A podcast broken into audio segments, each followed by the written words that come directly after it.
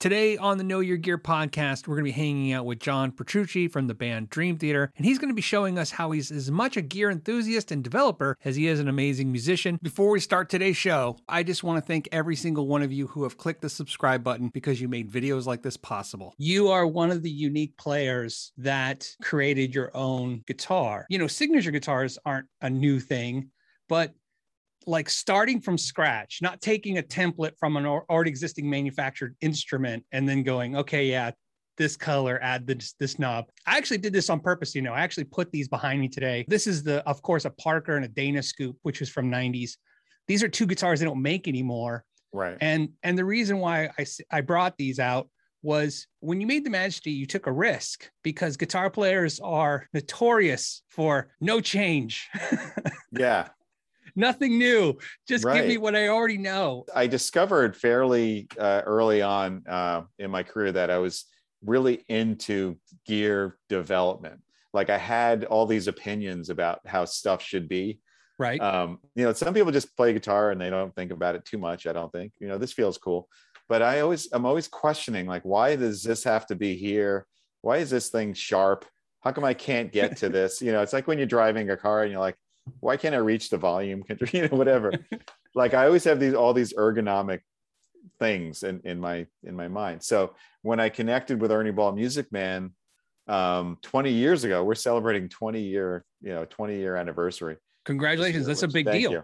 That's a huge deal. Huge. Um, I I discovered that I was working with you know with Sterling Ball and his family, uh, people who were totally into exploring and solving all those issues and problems that the artist, in this case being me, would present. They were up for the challenge. I mean, uh, up to the this most minute details.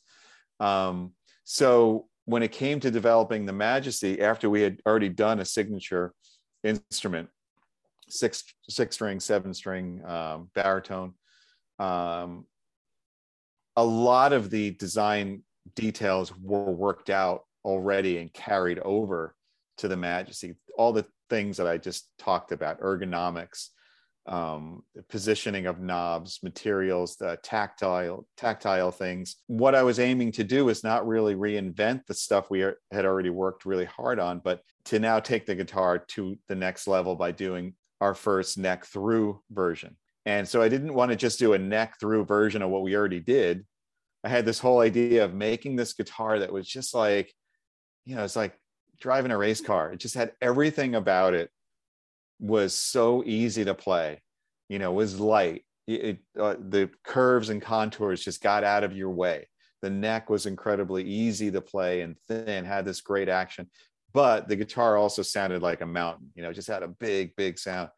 And so we went about, you know, designing this to do all those things. It just turned out to be such a wonderful instrument you know such a magical instrument when people actually got into their hands. And now we're in a position where these signature guitars are the highest selling signature guitar only behind a les paul right. um, which is like mind blowing to me. Blows my mind. What blows my mind is that you guys took the risk. Right. The result makes sense to me right. although we all inherently just love old things. Mm-hmm. right? Yeah. Old, old Marshalls, old Les Pauls. I mean, what's yeah, not sure. to like, right?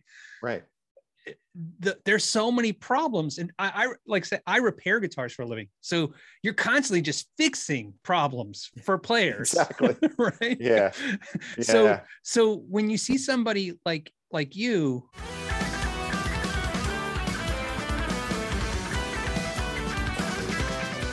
not only what you play is very technical, you're the only guitar player Right. So right. so it seemed to me when I first saw it, the first thing that started making sense was everything looked like efficiency. Looks like you That's were trying. Yeah.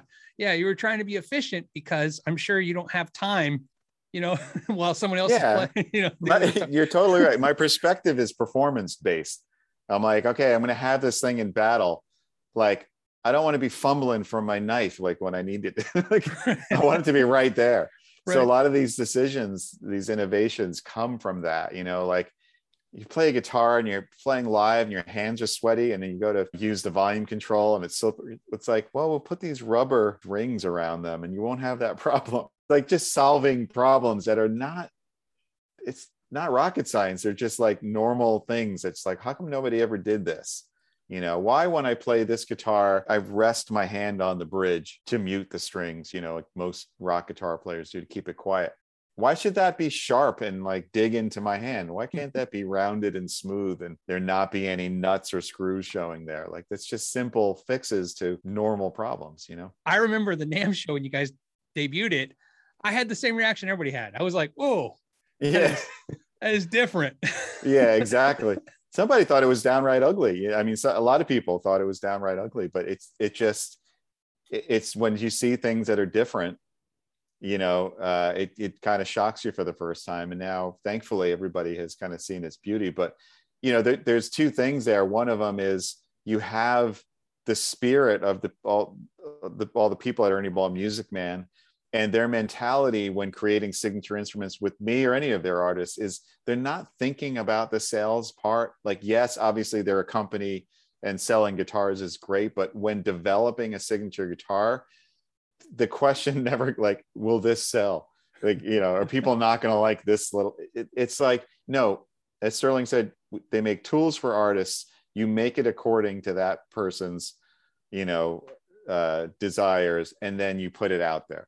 And it, it's very similar to making music. You know, you make music for art, and it's an expression of of you, uh, you know, as as a creative person. And if you start to get too tied up or caught up into are people going to like this or that does it sound too much like this then you're not being true to it you know the second part of it is that you know the best advertising for stuff like this is to actually hear it and see it in action. And i always said just listen to dream theater albums and come see a show like that's you want to hear what this guitar sounds like? Listen to this album. You want to hear what this amp sounds like? It's on this album. And here it is live. It's the exact same stuff. So there's nothing better than believing in what you do as a signature artist and then you know embracing that and following that through with your work because it's all genuine. You know i use the stuff that i love and i've been fortunate enough to develop gear with companies who make the stuff that i love. So it's all genuine. It's not like we develop something and then oh live i'm using something else. And you know here's the guitar but i didn't really play it on the album. I use this. No this is the guitar. You want to hear what it sounds like? Get the new dream theater album. Um, and then if you're lucky enough you can start to have an association with the fact that what you put your name on and the people that you choose to work with forms a partnership where it now has credibility credibility. So people can say if i'm doing something and i put my name on it they they could know that it's going to be something really great. You know what i mean? Like oh, there's oh, yeah. there's that association whether they ultimately like it or not who knows everybody has their own you know well, opinion on things but there's a there's a connection and i have always modeled that off of like whatever Walt Disney. Like you know, if Disney does something, they're going to do it right.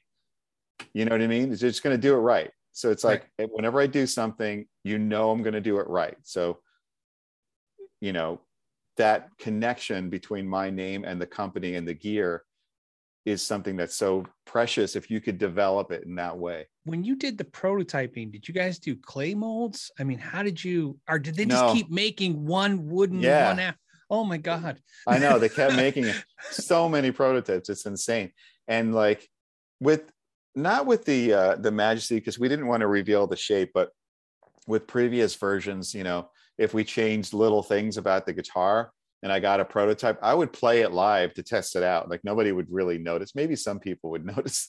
They're really watching carefully.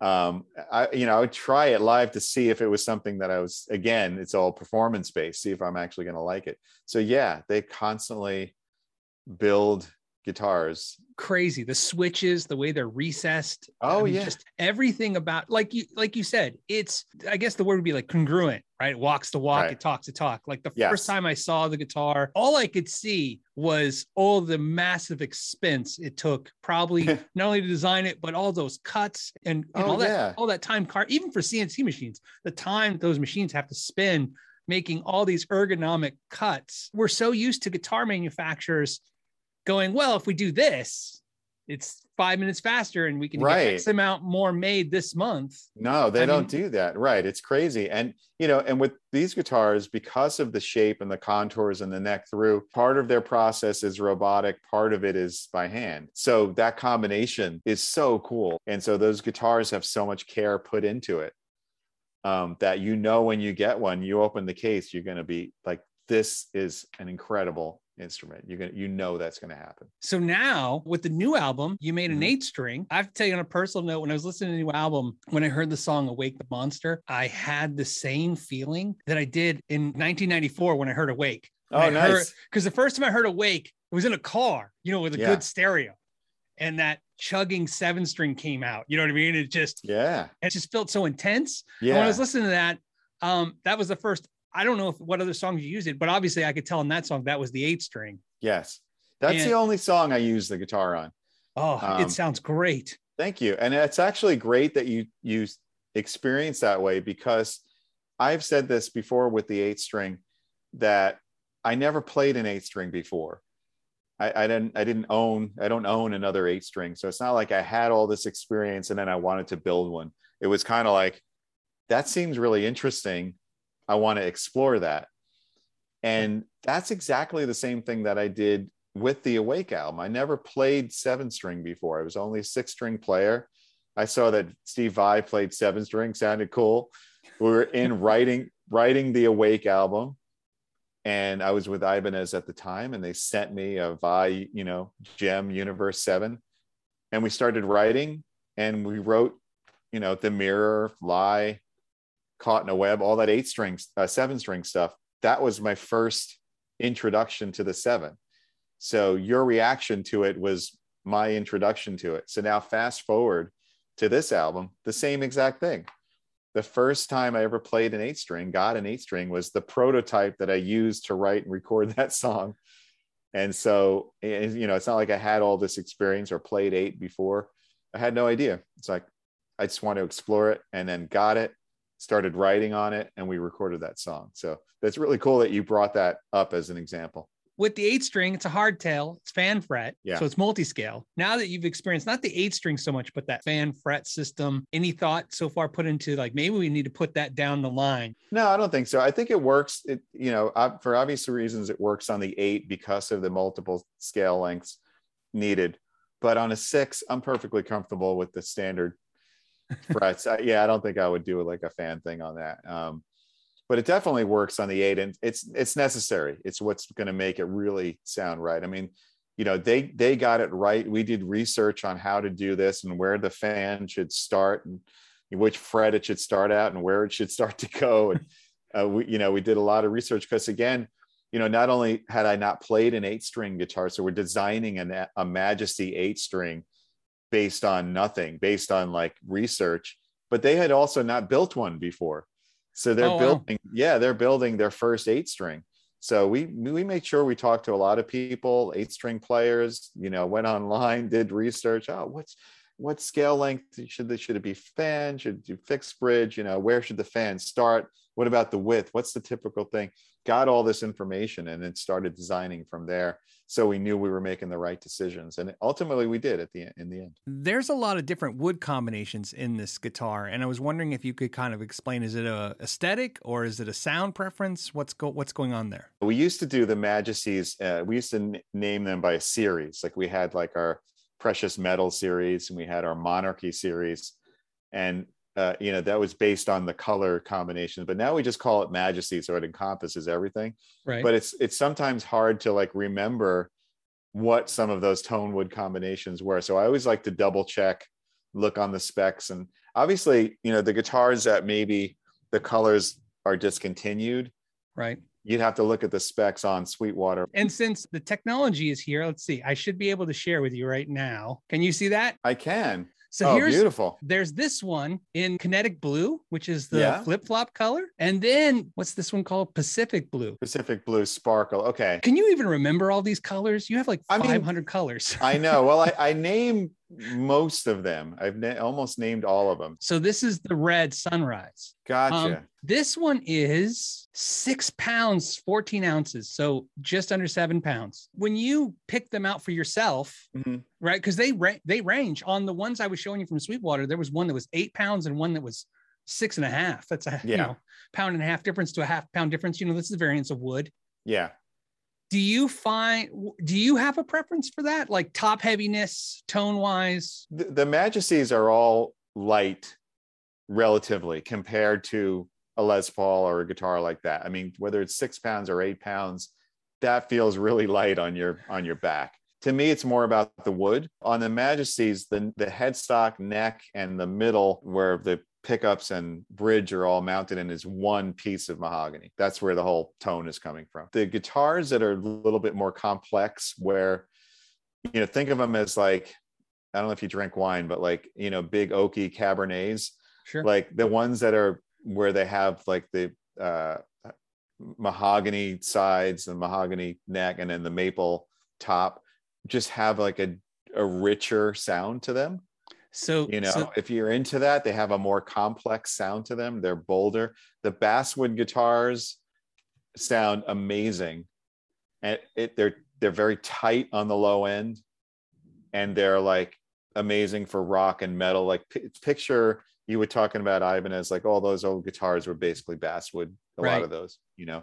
Some some of the ones that that I do will use will do like alder Right. with a maple top and the mahogany. So that's like three different woods. Just to give an example, we did a few years ago, the anniversary of Images and Words. I think I used the kinetic because that was a, I used to use a basswood guitar and like it kind of had that vibe. I reviewed your amp Nice. since I got the opportunity to do that, what I learned, which was great, was this amp can't do anything your amp can do, but Right. at really quiet volumes, it's hard to tell those two amps apart. You know what I mean? Right, So right. for, for practice play, that's why I said I think this is the best practice amp probably ever. It's an, I, it's one of my favorites. I love it. Totally love it. The the technology on that amp, how they cram that reverb tank by putting it upside down and getting Yeah. all that stuff in that little amp. After I got it, I thought I, Yeah. you know, figured out because you know, boogies take a little time to finesse. And uh I was in love. And then I saw that video where you you decided to take the clean channel and just, you know, run that as hard as can be.